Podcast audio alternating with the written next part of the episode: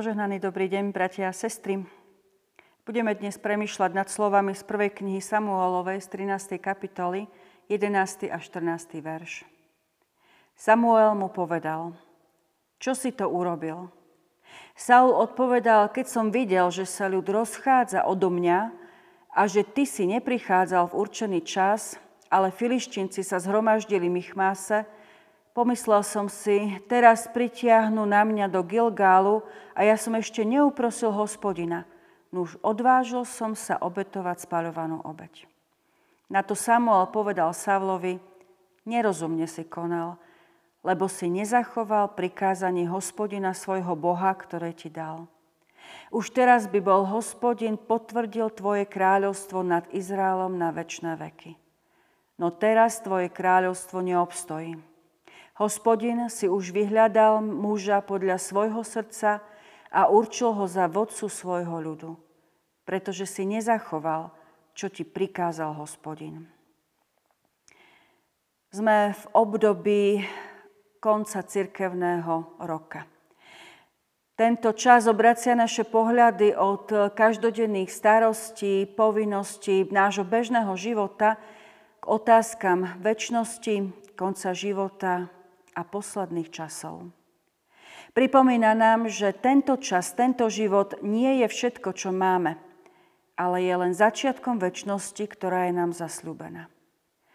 Predposledná nedeľa nám pripomína posledný súd a varuje nás pred možnosťou odmietnutia a zatratenia. Viem, že to nie je veľmi populárna téma a predsa o nej potrebujeme vážne hovoriť.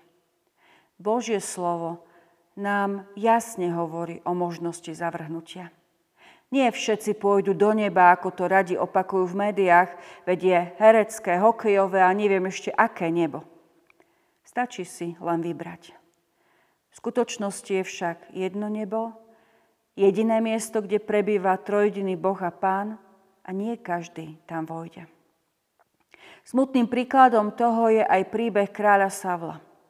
Bol na kráľovskom tróne len chvíľu a už sa dozvedel nezvratný rozsudok. Tvoje kráľovstvo neobstojí. Prečo? Čo zlé urobil? V čom nám môže byť jeho príbeh varovaním? Pán Boh zavrhol Saula pre jeho neposlušnosť a nedôveru.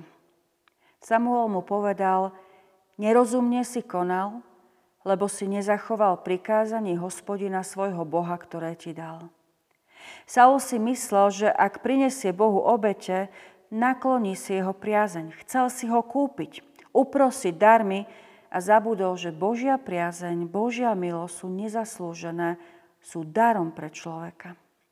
Nie my dávame niečo Bohu s očakávaním, že On nás za to požehná a zachráni. Je to presne naopak. On nás už zachránil, vykúpil a všetko, čo my môžeme urobiť, je s pokorou to prijať a vzdávať Bohu chválu. Savlovi však nešlo o Božiu, ale o jeho slávu. On chcel byť víťazom, on sa chcel osláviť, on chcel dokázať, že je naozaj takým kráľom, aký jeho ľud očakáva.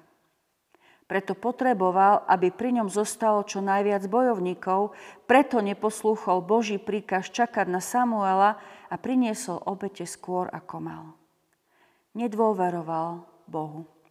Zabudol, že Izrael v minulosti nevyťazil preto, lebo mal viac a lepších bojovníkov, ale vyťazil, pretože s nimi bojoval hospodin mocnosti. On bol víťazom, nie ľudia. Žiaľ, Saul sa stal kráľom, ktorý nestal na Božej milosti a nebral vážne jeho vôľu. Ako je to so mnou? Na čo alebo na koho sa spolieham. Nedeľa, ktorá je pred nami, hovorí o Božom súde. Obstojím na ňom? Nie, ak sa budem spoliehať na seba, na svoje sily, svoju zbožnosť či spravodlivosť. Nie, ak sa budem snažiť kúpiť si Boha dobrými skutkami či nábožným správaním ale ak budem celým svojim srdcom dôverovať Pánovi Ježišovi Kristovi, ak budem veriť, že jeho smrť na Golgote vymazala všetky moje hriechy, ak ho budem s ďakou nasledovať a poslúchať Jeho slovo, obstojím. Téma súdu a téma zavrhnutia nie sú príjemné témy. Ale aj tak je veľmi dobré, že si ich práve počas týchto nediel pripomíname. Môže nám to pomôcť zastaviť sa vo svojom živote a premyšľať nad tým, kam smerujem, na koho sa spolieham, komu dôverujem a čo poslúcham. Aby sme nepatrili k tým, ktorí budú zavrhnutí, ale tým, ktorí z Božej milosti získali väčší život. Amen. Drahý náš nebeský oče, ďakujeme Ti za milosť, ktorú si nám preukázal v Pánovi Ježišovi Kristovi. Ďakujeme Ti, že v ňom a jedine v ňom môžeme mať istotu odpustenia svojich hriechov a istotu väčšného života v Tvojom kráľovstve. Prosíme, pomôž nám nasledovať ťa celým srdcom, milovať ťa, kráčať za Tebou a s Tebou v celom svojom živote, aby sme neboli zavrhnutí od Tvojej tváre, ale aby sme naozaj mohli dosiahnuť väčší život. Prosíme, pripomínaj nám, že tento náš život nie je konečný, ale že jedného dňa sa my všetci postavíme pred Tvoj súd. Prosíme, pomôž nám, aby sme boli bdelými kresťanmi a aby sme vytrvali na tej správnej ceste až na veky. Amen.